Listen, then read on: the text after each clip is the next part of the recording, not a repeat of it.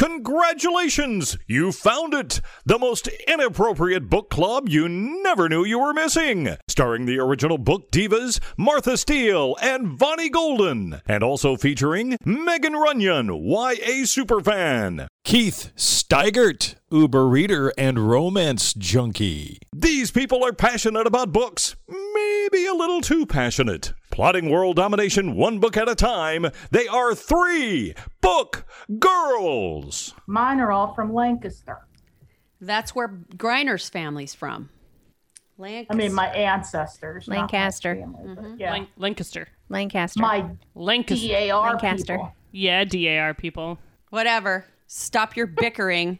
God, you bunch of freaking teenagers. We're not bickering. Be quiet. She's, I don't know where you heard when you that. hear Donald Trump say it that way for so long, Oh, he says it that way? Sort of like when Yeah. George when George W. Bush would say, I think he does it on nuclear. It's nuclear war. Nuclear war. Let's talk about the fact that I just don't like underwear anymore. What's up with that? So like All you of a sudden you've just- commando? What? Well- you decided to go sans underwear? No, I bought some of these boy shorts, you know, because Uh, when you when you have fat thighs, you have a problem with pinching of the thighs with underwear, and it seems like even when I get the high cut underwear, they still pinch my thighs. And another thing that's fucking annoying as hell is they think if you're fat, the gap between your legs is bigger too. Because what the hell? I, you know what I'm gonna do for you, Vonnie? I have the best boy shorts, but they're like not boy shorts. They're almost like you know the boxer briefs that men get to wear. that's what I want. Is stuff like that. I have. I have some that I get on on Amazon. They're amazing. you need to send me the link or put it on the the uh, website or something because I will do both. I actually are great. bought some and I like the one the only thing I don't like about the ones that I bought is that they're kind of short. The butt isn't big enough. So like Yeah. by the time I pull it up so that my ass crack isn't showing, then the back of the boy shorts are like halfway up my cheeks. But once you put pants on, it does you can't really Right. it's not really an issue and they're not tight, so it's not like it's pinching my ass I think we just need to go back to the olden days when everything was made for you personally. But I agree with that. I just don't So even if your ass is a certain size, then your tailor would make clothes to fit your own ass, Yeah. not every ass in the world. Wouldn't that My be nice? I think that you know what? I am totally getting a personal tailor when we win the lottery. I just don't even understand though why a manufacturer of underwear would think that the section of the underwear that goes between your legs needs to be bigger just because your underwear are bigger. It's like, dude, uh, do you think that I'm a grower, not a shower? I, I don't understand. It probably has something to do with like how they have to sew it together. It probably has nothing to do with that. Like, I, I know, Yeah. but we're talking like big enough that they like roll oh, like on my Martha, inner do you know thighs, and sew? that's just not no. My mm. mother sewed. And then if it's like wintertime and you haven't like trimmed any of that area, then your pube hairs are getting caught in there and you're like, what the fuck? Pulling My your pube hairs Nellie, uh, out. I don't even to have to get a Brazilian. Just put She on some finds, underwear. Like, you know, like those really old T-shirts that are so soft. Mm-hmm. Like, and she finds funny sayings, and she makes her own underwear. Like her whole family's underwear, she makes them, and they're perfect because she just measures their bodies. She says, "Excuse me, could you uh, spread just a little bit? I need to measure properly." Yeah. there was a girl trying on. It would be, it would be really weird if you were like, I don't know, if you hired a tailor for that stuff, like on Friends when like he's hemming. Oh pants. yeah, It was definite cuppage. cuppage. That's how they do pants. they move it over and then do the other side. There was a girl that bought like cheap swimsuits or something. That well, she was on TikTok and she was like, "Let's model these swimsuits," and they were so bad. And she was like kind of petite, like she was fairly skinny. And these suits, she was. I wish I could remember a username, but it was hilarious because she literally was like, "This suit gives me lady balls because it's like pushing all the fat from my ass to the front." what the oh. hell? I want lady balls. I was just gonna say, man, that's right. If anybody's got a set of It, lady go, it would go very nicely with my detachable penis. Well, and then somebody and then somebody told her tried putting the swimsuit on backwards to see if it fit better. So then she, I saw that. You saw that it one. Did not fit better. No, and so then it was like a J Dress, like where it came like all, and she's like holding it together because that was supposed to be the back. Uh-huh. And then she's like, "But the lady balls are gone, so that's a plus." I just don't even understand how they, why they even, do they not design these for people? No. Do they, they don't look at people when No. they design these clothes. she was like, I'm, she's, she couldn't even like turn all the way around because she didn't want to get her videos taken down for like community guidelines. So she was like, and again, my whole ass is out of the suit. like, what's happening? Well, they make swimsuits for people who are size two. They don't make swimsuits for people who are like. Well, see, that's the thing I don't understand. It's like, you know what? I'm not super skinny, but I'm not super big. But I cannot find a swimsuit that does not make me look ridiculous. Because swimsuits are only for the super skinny. I mean, the bi- law. like the biggest problem I have is with the way they're cut. yeah. Mhm. So you put on a swimsuit and and it cuts your legs off. Mm-hmm. Because they're so tight right there. If you get them big enough, if you get them small enough in the boobs, Then they don't fit your ass. then they don't fit your ass. Then you Yeah. you look like you know somebody put a string around your biscuits yeah. or something. You know, just pooches out all over the place, and it's super uncomfortable. and it's not attractive at all. No, and so I, you know what I do? I buy board shorts, and I just don't give a damn. If They people look at me like I'm insane. They I'm like, have "Fuck bathing that." suits now that are shorts like that. I- Because I I just buy. I just Yeah, bought they- some. They But had you those know in what? the 90s as well. It was My a whole trend. The issue trend. with those is, is they're too short. no, no, I'm talking about No, they come down to your knees. Oh, now that's I just what I'm bought some. about. Here, I'll oh, show Oh you. Oh yeah, they make those now. I You know who makes a really good day. pair that you would like? Who? Land's End makes them. Really? Yeah. I wonder if they could deliver them before my vacation, which is in like a week. Probably. I Oh wait, maybe? I'm on vacation right now. I'm time traveling. That's right. I'm at the lake right now, and people are looking at me like, "Cover that up." Look at them biscuits back there. Her biscuits are broken. Somebody done popped her can. Somebody stuffed them bitches back in there. That's obscene. The only problem when you go that way is See, look. Uh, then you you buy shorts, but then you also buy a top, and you have to buy them separate. I bought some like that. Those are like bike. Those look like bike shorts. yeah. yeah. Yeah. I bought some like that. We'll see when they get here. I got them from uh, probably Amazon because that's pretty much where I order Yeah. just about everything. No, I ordered them from Zulily. I want to go back to the days when we wore like the things, like the weird fluffy things, down to like right above, like right Yeah. below Like our the knees. the prison guard looking. Yeah, like the petticoats, petticoats. petticoats? weird things. Like I'd look okay Oh. in it. I cl- Don't I- tell me they come the day after you leave. oh, that's gonna really just grind, her grind gears. my gear. it grinds my gears. P- I'm Peter Griffin, and that really grinds my gears. So Denver. Speaking of trips, Oh my god, I'm so excited. That's why I bought a bathing suit. I haven't bought a bathing suit in like 10 years. I bought a bathing suit for our trip just in case. I was gonna say the hotel has a pool. Was there Yeah. a bathing plan that I didn't know about? Yeah. Well, I mean, if everybody wants to go Bathhouse. swimming, then I can't say, sorry, guys. Is there a pool at our yeah, you have a pool at your Yes. hotel. hotel? Yes, Oh. Well, maybe we could read on the deck. it's an indoor pool. It's oh. Denver, I'm sure. Yeah, that's a good point. we could all sit around and read at the pool. I haven't been in a pool in so freaking long. Mm, it's my happy place. Yeah. I used to swim all the time. I mean, I do like to swim. It's just like my I said, reset. I. It's just so hard to find bathing suits that yeah, ba- the bathing suit is like the universal problem. It, it is. Even my like race I suits that I get now are getting difficult to listen. buy. You don't have enough chub rub to even be where I'm at. Okay. I don't know. You guys stop your fucking chub rub bickering. You Okay? know they make a they make a deodorant for that, like a stick. What I need to do is But if stop you're in- drinking hot chocolate. And if you're in take the my ass to pool, it- gym.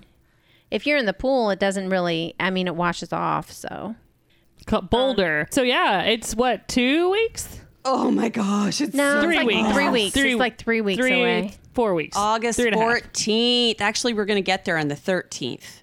And Man, I hope I can find a dog sitter. And and we've got our hotel booked And we're going to be at Trident Booksellers and Cafe on the 14th from noon to 2. We're so excited. We've got a bunch of new book girls that have liked our page and are getting ready to join us at the event. Yay. And It's gonna be awesome. We're so excited. We picked our books. Mm-hmm. yes.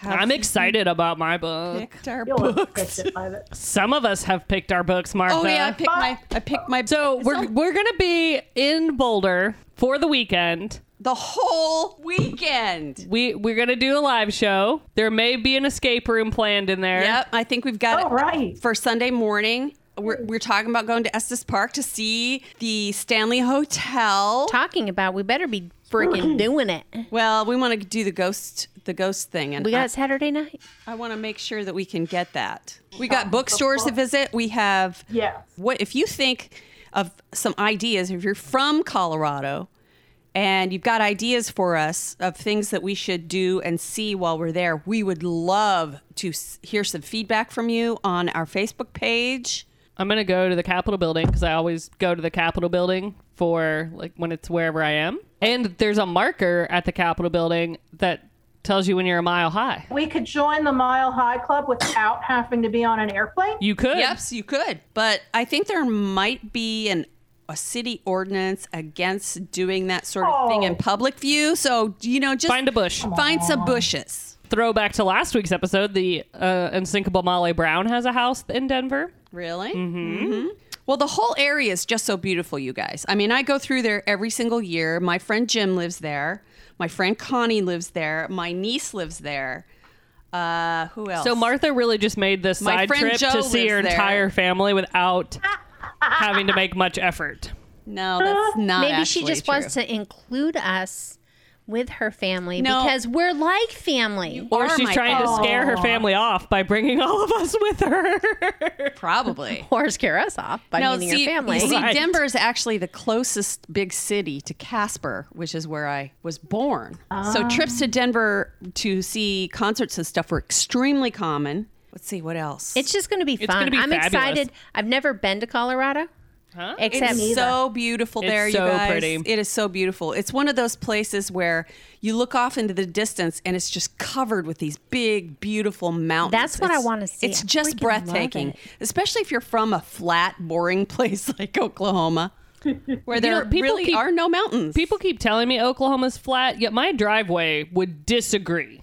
Yeah, oh no, the hills in Oklahoma have, We have nothing. hills. We have but no the, the yeah. Yeah. no, they're not mountains. But I comment because we've had so much rain. I've had water issues at my house, and I was like, "This state is flat as flat can be." Yet I have drainage problems in my yard. What the fuck? Seriously, the hill going out of the town that I grew up in in New York, if it snowed, you would go up the hill and you would eventually stop going forward And and, start back. going back yeah, because Casper's like that. It has hills like because that. it's steep. Yeah. Yeah. Mm-hmm. Yep. They would close down the hill. It, it was called Mayville Hill. Mayville I Hill. have, Mayville Hill. I have Mayville. had to go and rescue my children from school buses in the winter. Yeah. yeah. Because they get stuck. Yep. And they can't go a any hill, further. Mm-hmm. And I've had to take my like big old truck out and go and get them off the bus we used to go- along with their friends. We used to Yeah. go deliver presents to disadvantaged children in the station van when I lived in Casper. And it was the same thing. We would start going up the hill and it was a rear wheel drive van.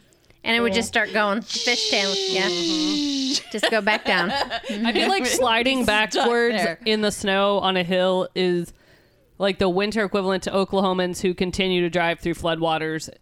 Turn around, don't drown. Like, Turn I around, feel like don't it's the drown. same oh process. my God, I'm drowning. Yeah, it's like don't try to go up the hill. You're gonna roll back down. Don't go through the fucking water. like, And you know that there's people that do it. I know because Every we did time. too. Yep, every, time. I know. All right, we got to get back to Colorado. Colorado. So yeah, come else? come join us. We have um, hotel information on the Three Book Girls Book Tribe Facebook page. We've got uh, stuff posted on our social media accounts about the event. You can always message us through Facebook or Instagram or wherever you may be following us, TikTok, whatever it is. We want to meet you. We want you to be, become a part of our Three Book Girls Book Tribe, which is getting bigger and huger every single day. yes. No. Is huger a word? It is now. Okay. Because I said it. Okay. So yes. Huger. Huger. More massiver. If I said that, you would correct me. That's why I corrected largely, her. So largely bigly huge. oh my god. Did you read a Biglier book this week? I, I read trauma porn. Keith, I'm going to warn you right now. This is a well, you know throw what? the Wait, baby wait, in the wait, river wait, wait. We almost need like a musical intro for my trauma porn. Dun, that dun. goes trauma porn with Vonnie. Or a sound of a yeeting child into a river. It's just, just some very sad sobs in the background. no, you need you just need like the like they're walking in the grass sound and then like a like splat. now proceed. Echo, what's the theme song for the state of Colorado? Rocky Mountain High, Colorado. Rocky Mountain High by John Denver was also a The second official state song is also Where the Columbines Grow. I've never heard that one. Me neither. Where the Columbines grow. Vonnie, save Snowy us. peaks gleam in the moonlight above the dark forests of pine, and the wild foaming waters dash onward toward lands where the tropic stars shine, where the scream of the bold mountain eagle responds to the notes of the dove, is the purple robed west, the land that is best, the pioneer land that we love. Tis the land where the columbines grow, overlooking the plains far below, while the cool summer breeze in the evergreen trees sw- softly swing- sings where the columbines grow. Megan's snoring, so I guess that's uh, out. Yeah, that song is Rocky really, really Mountain old. High 1911, baby. in baby. Colorado. it doesn't help to take the headphones off. I, I thought it was only blowjobs that made Megan take her headphones off. Ah, Martha's terrible singing. Well, Rocky Mountain High. but then it's now it's in stereo if I take them off. It's terrible. Listen, all of this bad singing is not going to make my book any happier than what it is. All right. Okay. Okay. Go with the freaking book. God, get us out of this quagmire. Unless you're giggity. yeeting us into a new one that I don't know. Giggity, giggity. Um, It just took me a minute. I got there. the book that I read, of course, is historical fiction because why not? The Forgotten Home Child by Genevieve Graham. And uh, this is kind of a history of a very sad event that happens in Canada. So this is shout out to our Canada people. Woo woo. woo woo, trauma board for you. Yep. Here's some very sad history for you. Here you go, Canadians. Congratulations. Wait till you hear about this. I Hold my beer. I think I might know where this story might be going, and it might be very timely. Continue. Might be timely. Keep You going. think so? I don't know. I'll tell you in a minute. So, just some history of what the home children are. Between 1869 and 1932, over 100,000 children were sent from uh, Britain to Canada through assisted juvenile immigration. They're called home children because they were sent from like children who lived in homes for the homeless or orphanages and, and stuff like that. And basically, a lot of them were sent to families who lived in rural areas and had farms. And because um, child mortality rates were so high, it was cheap labor. This is not where I thought this was going, but continue. Oh, where did you think? I, I was thinking it might be a story about the indigenous children, Oh, no, no, no. but th- I feel like this is going to be just as tragic. Oh, this one's I've I've actually I actually read a thriller years ago where it uh, the investigator had to travel from Britain to Canada because he was tracking one of those children. Ooh, The home I'm in- children? Yeah, I'm that was, a, that I'm was a really really great novel. But go ahead. Oh, I don't remember the name of it. Okay, now mind you, a lot of the children who went to these homes weren't necessarily orphans. A lot of times because um, their families were so poor, the parents couldn't take care of them because they didn't have enough food to feed them and everything. So they would take them to one of these homes to pick them up later. And um, what was happening is, in some of the cases, not all of the cases, they were sending them to Canada, and then when the parents went to pick them up, they weren't there. So then the parents spent years and years and years looking to find out what happened to their children. So that's kind of what this book is about. Now that I sent the background, let me get on to the trauma. I feel like there is no shortage of trauma in this book. yeah. Yeah, just just telling you what this book is about is enough. But there's more. so this book starts in present time, which when this was written, it was two, uh, 2018. Winifred Ellis is 97. She is moving in with her granddaughter and her granddaughter's son, her great grandson, I guess, um, to live with them because she's, you know, she's old. She needs help with stuff. And when they're moving them in, one of her very old trunks that they're carrying dump out. So she kind of takes that as a sign and decides to finally tell her family her whole history because she's never really told anybody about being a home child or anything like that. So then it goes from there to 1936. And Winifred or Winnie comes from an abusive home. So basically, she's coming from an abusive home in London and she runs away. Now she's like maybe like 10, 11 at this time to live on the streets. And um, she befriends Mary and Jack, which is a brother and sister who also live on the streets. And I can't remember the story behind why they live on the streets, but they're street children, basically. And so they kind of all look out for each other and they survive by basically stealing so that they can eat. And eventually, you know, they're caught by the authorities and they're sent to the orphanage and everything. And from the orphanage, they're sent to Dr. Barnardo's Barkingside Home for Girls, is where Mary and Winnie is sent. And Jack is sent somewhere else. I can't remember where he's sent.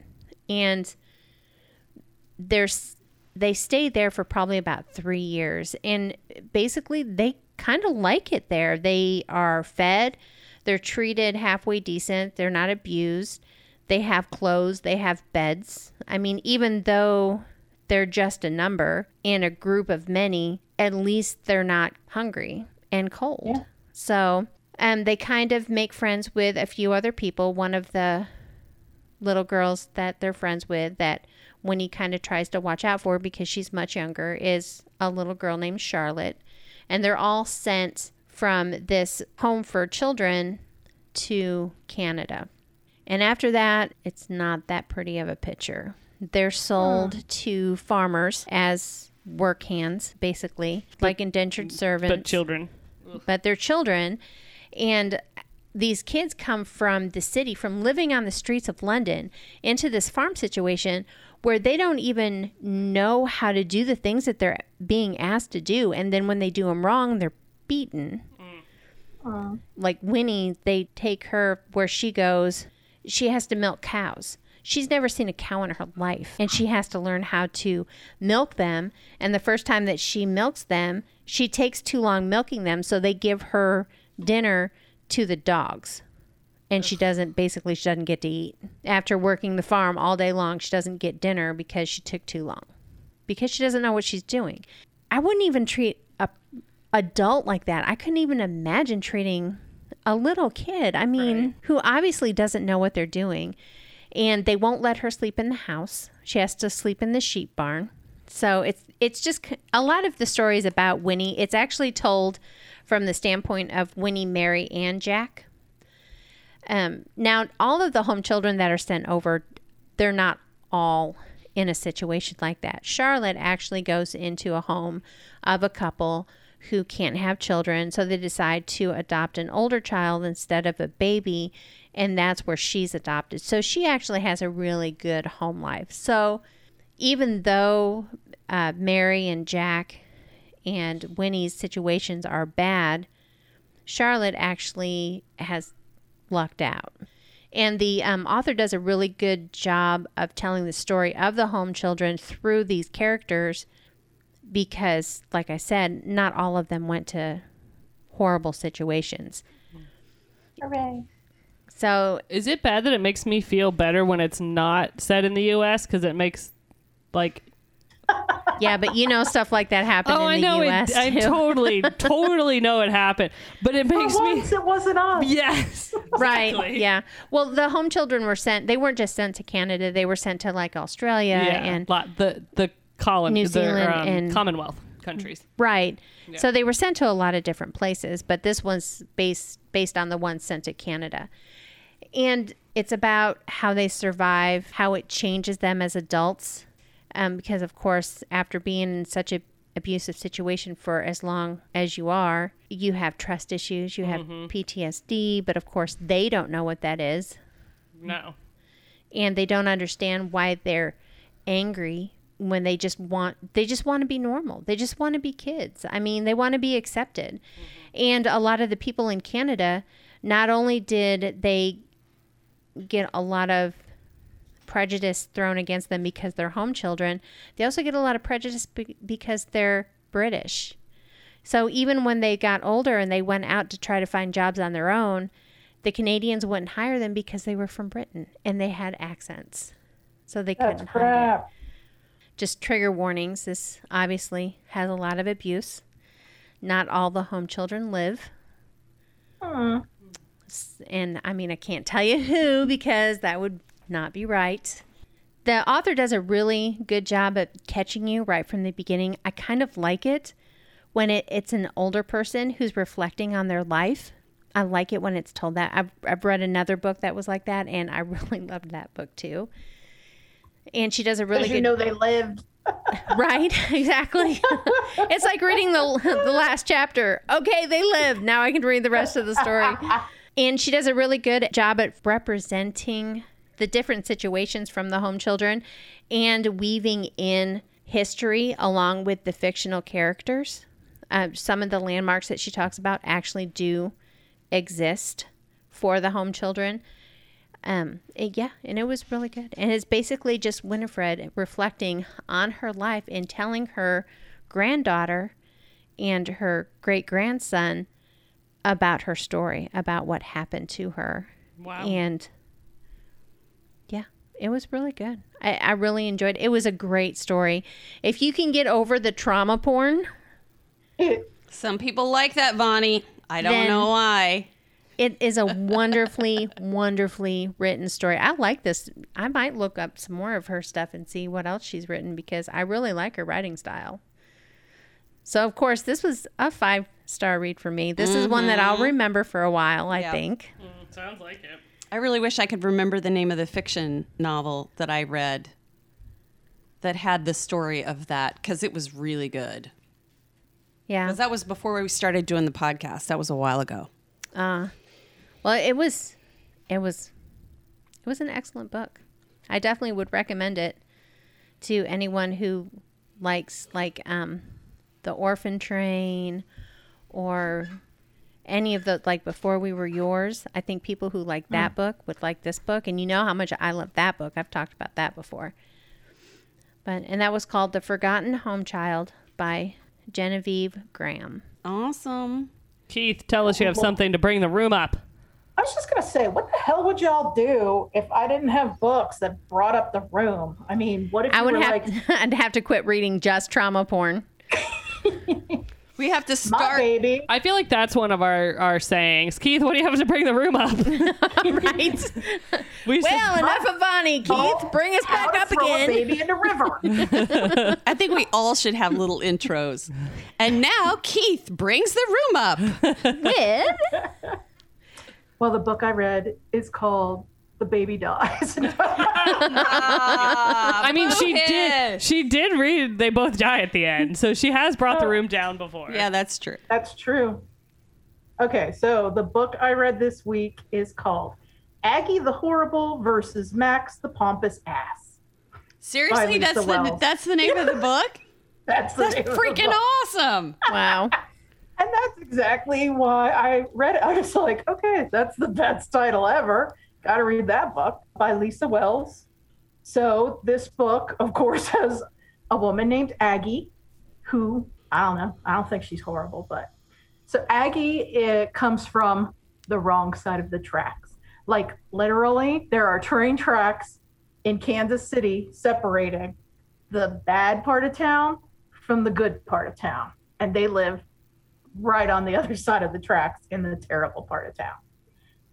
And uh, she lives with her grandmother because her mother kind of abandoned her when she was really little, and she hasn't seen her mother since and has never known her father. Um, and then Max, who is our other main character, he is like way from the other side of the tracks. He grew up with money, grew up in a great house, all the stuff, trust fund baby. So the thing that they have in common is that they have two amazing grandmothers.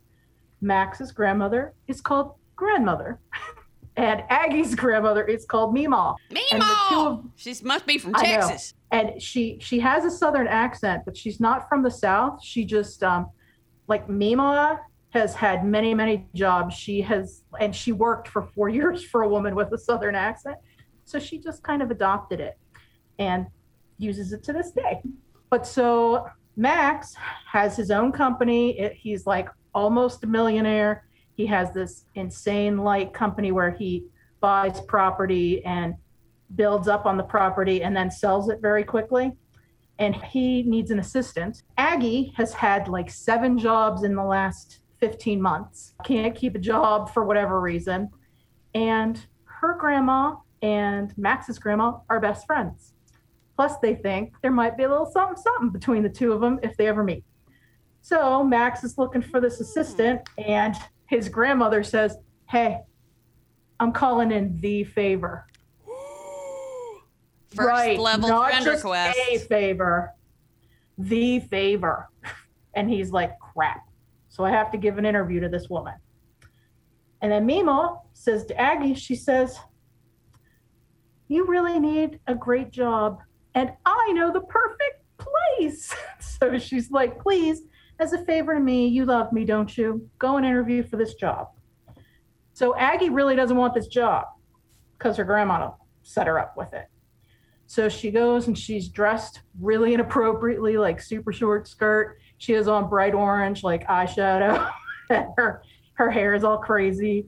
And Max really doesn't want her to take this job.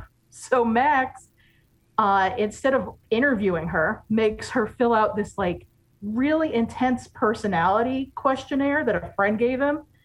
Like takes an hour to fill out, and he makes her do it in this really stuffy room with no air conditioning. Oh man. So she doesn't want the job and she's trying to throw him off. He doesn't want her to take the job. And neither of them realizes that the other is trying to sabotage them. So, of course, she ends up getting the job because she's not backing down and he can't force her to back down. And so the whole book is basically about how he really doesn't want her to work for him and he keeps trying to figure out reasons to fire her. And she really doesn't want to keep this job, but she wants to do such a great job that she proves to him that she's not just some piece of trash girl from the other side of the tracks. It is a really fun story. I mean, aside from, of course, there is romance in it, it's like an enemies to lovers kind of thing. But the grandmothers are hysterical. They're the sweetest little old ladies. And there is so much of the whole I came from nothing, you came from everything, we shouldn't be friends, we shouldn't date, but screw that kind of thing, which is really sweet. I mean, both in the relationship and with the grandmothers, because like one grandmother is country club lady. And I mean, grandma Mima, who works three jobs, she would never get into the country club, you know? But they don't care. So it's very, very sweet. It's got a whole lot of lessons about judging people from different walks of life. And again, that was called Aggie the Horrible versus Max the Pompous Ass by Lisa Wells. I love it. It's like you expect there to be a, a boxing ring and an announcer where the microphone comes down on a bungee cord. Ding, ding, ding, ding, ding. and in this corner. Well, and you know exactly what you're getting into. Mm-hmm. You know, one of them's horrible. You know, one of them's to- a pompous ass. I mean, that is a really creative title. Extremely. I think you are almost the queen of the creative title, Keith. my genres have a lot of creative titles. I mean, they can do that as opposed to like a Vonnie book, which I mean, if it was like how to eat a baby, that would be really terrible. They'd probably get censored. The people that read her books don't understand yeet. For those of you who have no idea what a yeet is, look it up at Ur- Urban Dictionary. That will help you out a little. Yep. so what is it? When you throw things, you yeet yourself. You throw oh, yourself. oh, I knew that. I'm sorry. Why would the people that read my books not know that? Do you think they're stupid? No, they're just over. I didn't know what it age meant. of Their dads. Forty. Serious people, people who use a regular dictionary versus the slang dictionary of the moment. Hey, 40 to 60 year old dads can be cool. Yeah, but they probably had to look that up. I just can't say throwing a baby. It sounds better when I say yeet because then somebody might think, oh, that means kissing the baby, you know? Yeah, sure it Maybe does. it's not bad. Hmm. Yeah. Sure, that's what it means. Yeah. Keith is never going to forgive Vonnie for making her read that know. book. Never. I thoroughly enjoyed that book. Honestly, There was a Ken Follett book for those of you who. M- maybe new Need to that. us. I Vonnie ended is up enjoying it. in love I with Ken Follett. But if the baby had lived, I don't think it would have killed the book. To be fair, in another one of the books of the Pillars of the Earth series, another baby does get thrown. It just gets Dude, caught. I was so happy when that baby didn't die. Just I can't caught. even explain because Yeah. I would have come after you if that baby had died. I was like, no, not a well, that's why I told you. I'm like, all right, there's a baby thrown in this book, but it lives. I promise. I know that's a spoiler, but Keith will It never was good forgive you said me. that, or I would have died. So, Megan, uh, are we going to Fantasyland or YA land? We're going to YA land, but again this week we find ourselves in YA historical fiction land. And this is a book I actually got recommended by, I believe her name was Jennifer. She um, was on one of our Friday night calls a couple weeks back, and I was like, How have I never heard of this book? And I needed immediately.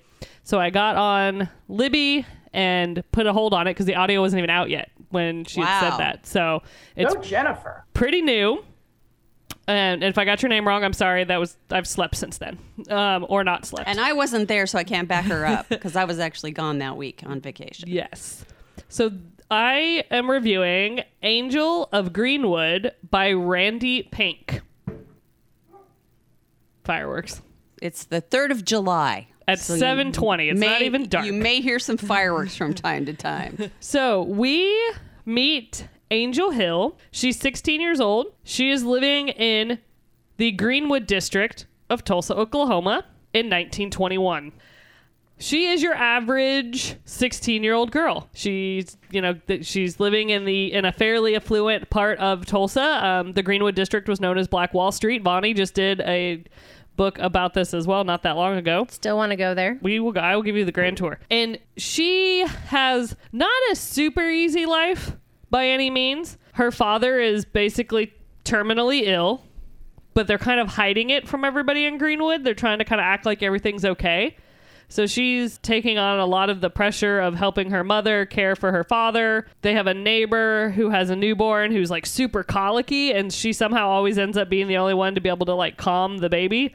So she takes on a lot of responsibility for a 16 year old in her community. And we also have Isaiah Wilson. He's 17, and he is like best friends with like the town troublemaker. So everyone kind of has written him off as well because they're like, well, he's friends with him. Like they're both assholes. Like can't wait till they graduate and get the hell out of Greenwood because they're driving us all crazy.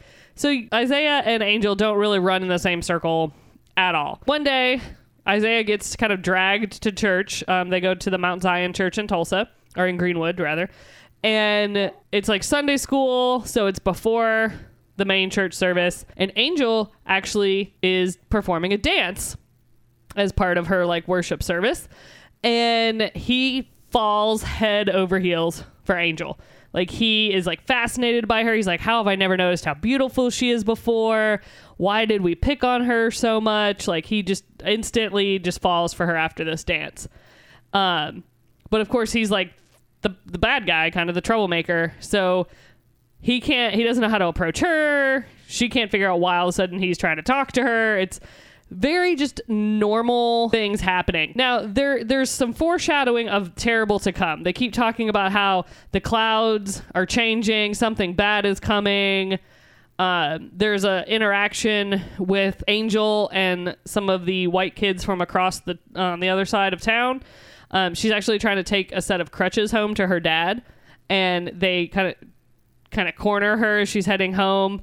Um, Isaiah watches from his window and doesn't act. That's like kind of his moment of like, what kind of person am I if I just like stay in the house? Like I'm kind of, I'm not helping her. And they of course break her crutches and she has to return home without them for her father.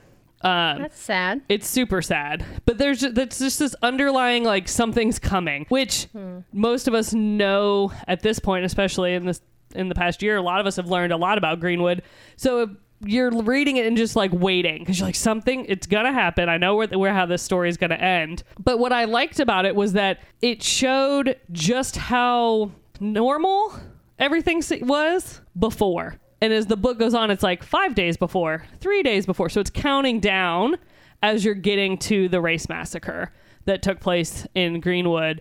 And It's kind of like right before the water boils. You just see a couple of bubbles and then a couple of more, and you know eventually it's going to be a rolling yeah mess of water and steam. exactly um, so of course that that match is lit by um, that's kind of a terrible word but it works because literally they burn greenwood district to the ground there, there's a, some sort of interaction that happens between a white woman and um, a younger black man in an elevator in, in tulsa and that sets off this whole massacre that soon follows um, and Isaiah and Angel in this story, and I'm not sure if they're based off of actual people in the area or if she just kind of created characters to fit into her narrative. I, I didn't dive that deep.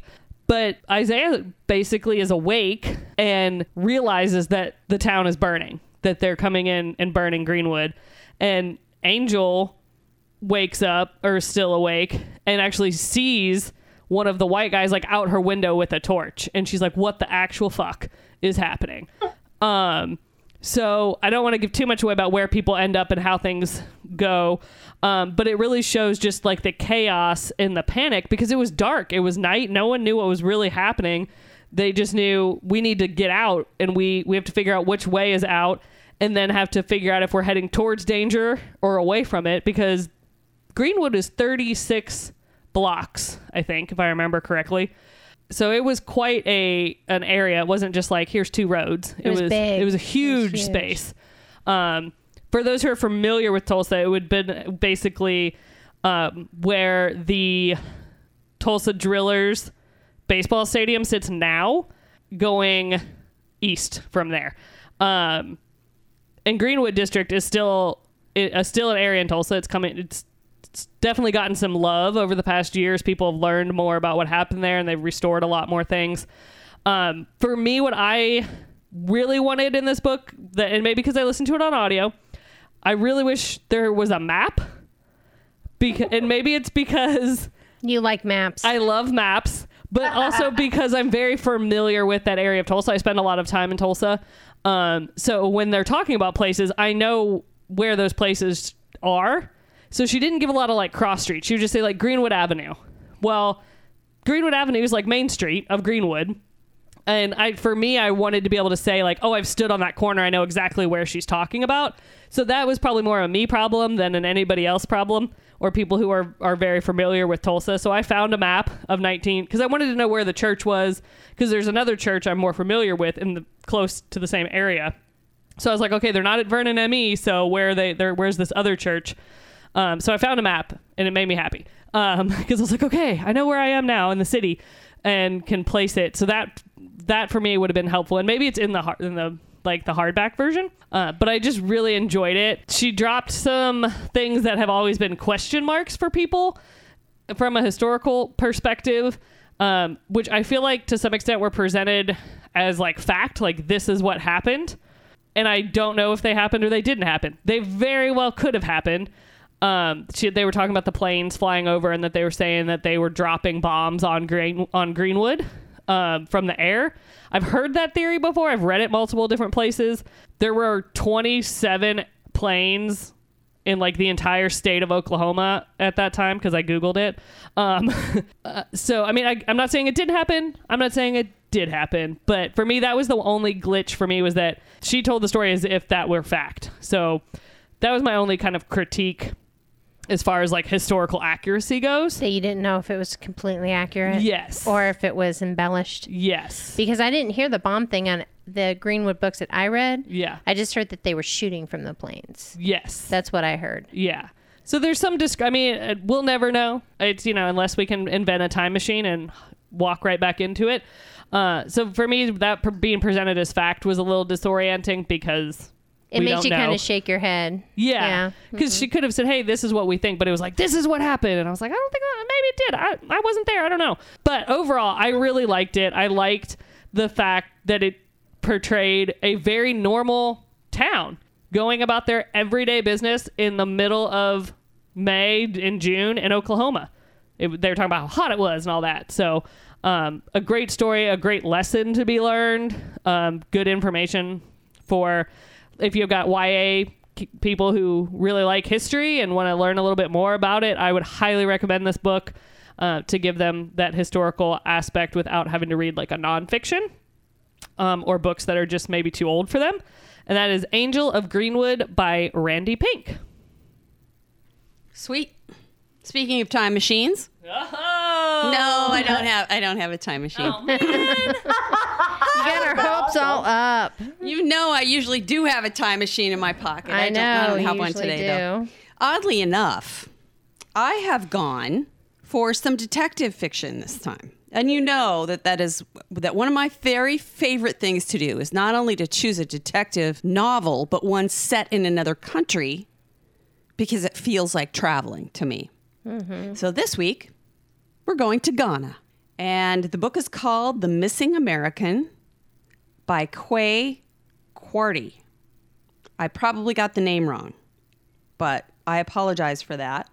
Book caught me right away, especially because I kind of I knew that it was going to be a series, which is the other thing I felt excited about because I do like going back again and revisiting the characters.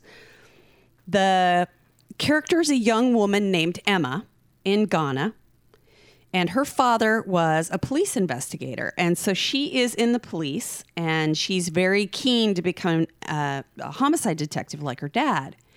Well she kind of says something to her supervisor about being interested but she's really young. She hasn't been in the police for very long and to her great surprise and delight she gets called into the big boss's office like the main cop guy and he starts interviewing her. The captain, Shut up.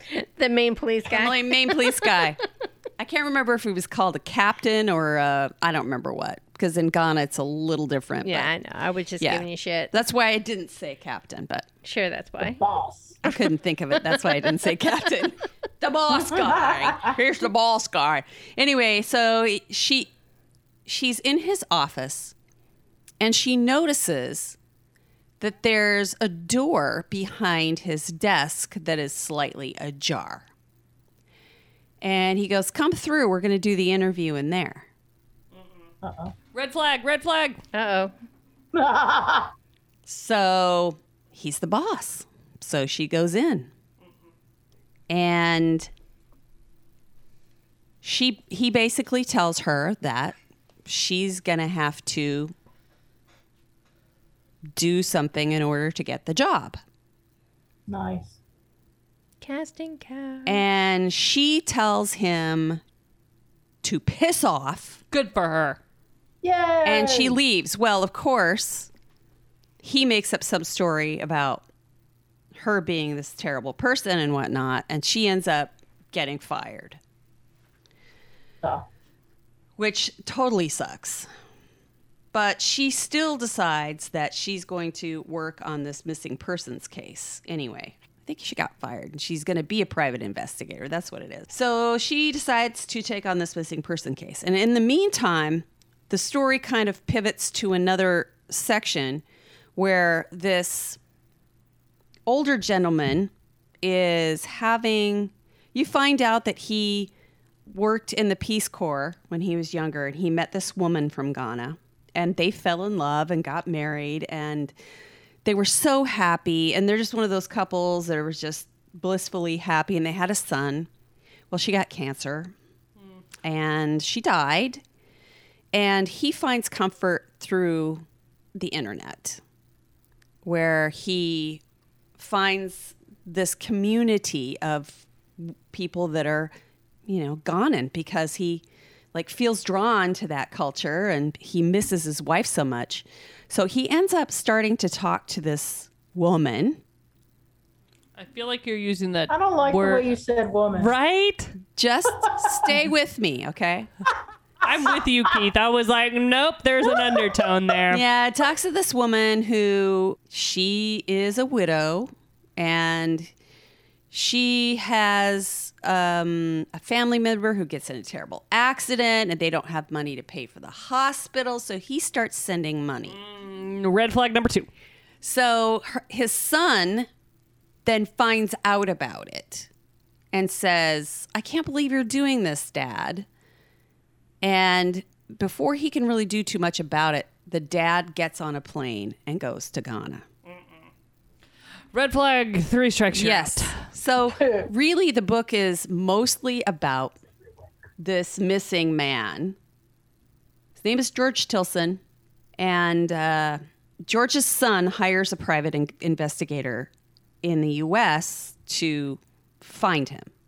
So those, so Emma, who is the girl who got fired for, for from the police, works with this private investigator to try to find out what happened.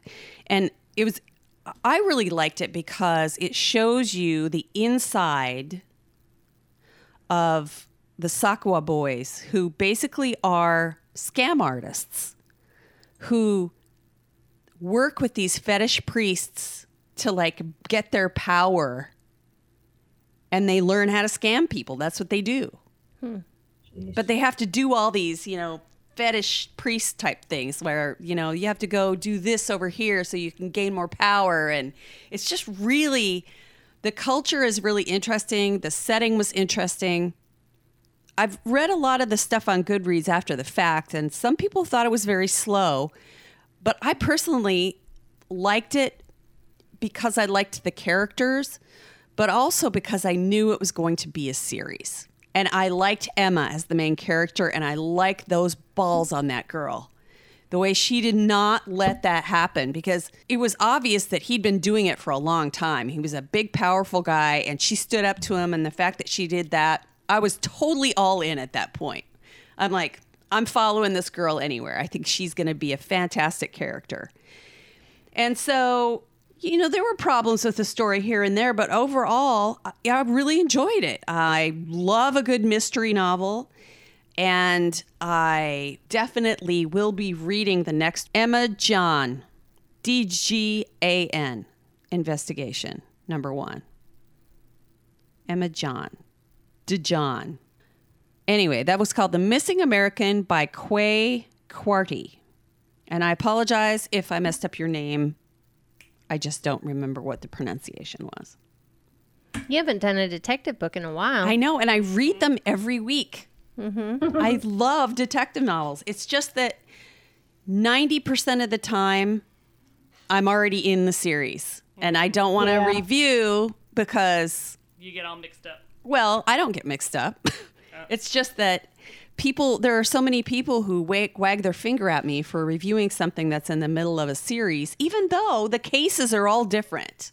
Right, they could be mm. standalone. Right. And and people get cross if I recommend a book that's in the middle of a series. Guess what? It's your podcast. You can do whatever the fuck you want. I know I can, and every once in a while I do one that really deserves a standout look. Hell, I think my third week I did the last book in a series. Yeah, I know. Yeah. But some pe- some people that's just their thing. Like you have to go because you know you're convinced that you'll miss something. Like well, and if they all connect, like if you tried to review like the fourth Harry Potter book, then like yeah, that Right. wouldn't make sense. But if you can like, But with detective Yeah. novels, They're- each case is different. It's the same Right. detective, but they're different cases. Right, and yeah. you do get a little bit of background, but I'll, but I would say probably, I would say most of the time, you don't really need to know that much about the detective in order to enjoy the story. I mean, Right. if there's a good one like Harry Bosch from uh, Michael Connolly's novels I still like Hamish. and Hamish Macbeth from M.C. Beaton's Death of a Death of a whatever. or whatever. Death of a salesman? No, wrong, wrong. I think there was a Death of a There might be one of those. death of a witch, death of a this and that. There's like there's a ton of them, and I Yeah. I find them comforting because there is an ending. You you still have the character there, but usually there's a resolution of the case of some kind. Mm-hmm. Mm-hmm. So they just feel comfortable to me. I like going in knowing that they'll probably solve the case. I will say though, with the Hamish Macbeth books, I went back and started from the first one because I wanted to find out when he got his cat. well, yeah, he did. The, he had a wildcat. yeah, and I wanted to find out how he he got a wildcat. So I went to the beginning and read until he got his cat. And, and there are a lot of mystery novels and uh, mystery series that I love and that I probably should revisit and do one every once in a while because there's some really good ones out there. I keep hitting my nose on my microphone. That's what happens when you have a substantial nose. So, shall we wrap this bad boy up? I'm sleepy. We need a bow, though. What did we talk? All we talked about is Shall I, beginning shall of I go back to sing, singing Rocky Mountain High? Fuck no. Oh my god. Rocky Mountain High. No. Harsh.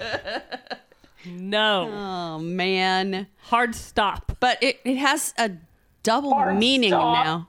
It it hard stop. It does have a double meaning now though. What? Rocky, Mountain High. Ah, Because it- yeah, it does. See, The pot is legal Pot is there. Legal. Yeah, and it's interesting. The the pot stores there are so cool. I actually handed out our card to some people in the pot store when we went through there. Did you? In Boulder. Awesome. Yeah. So maybe we'll see some of those girls that were at. Don't ask me what the name of that place was because I can't remember. It was natural something.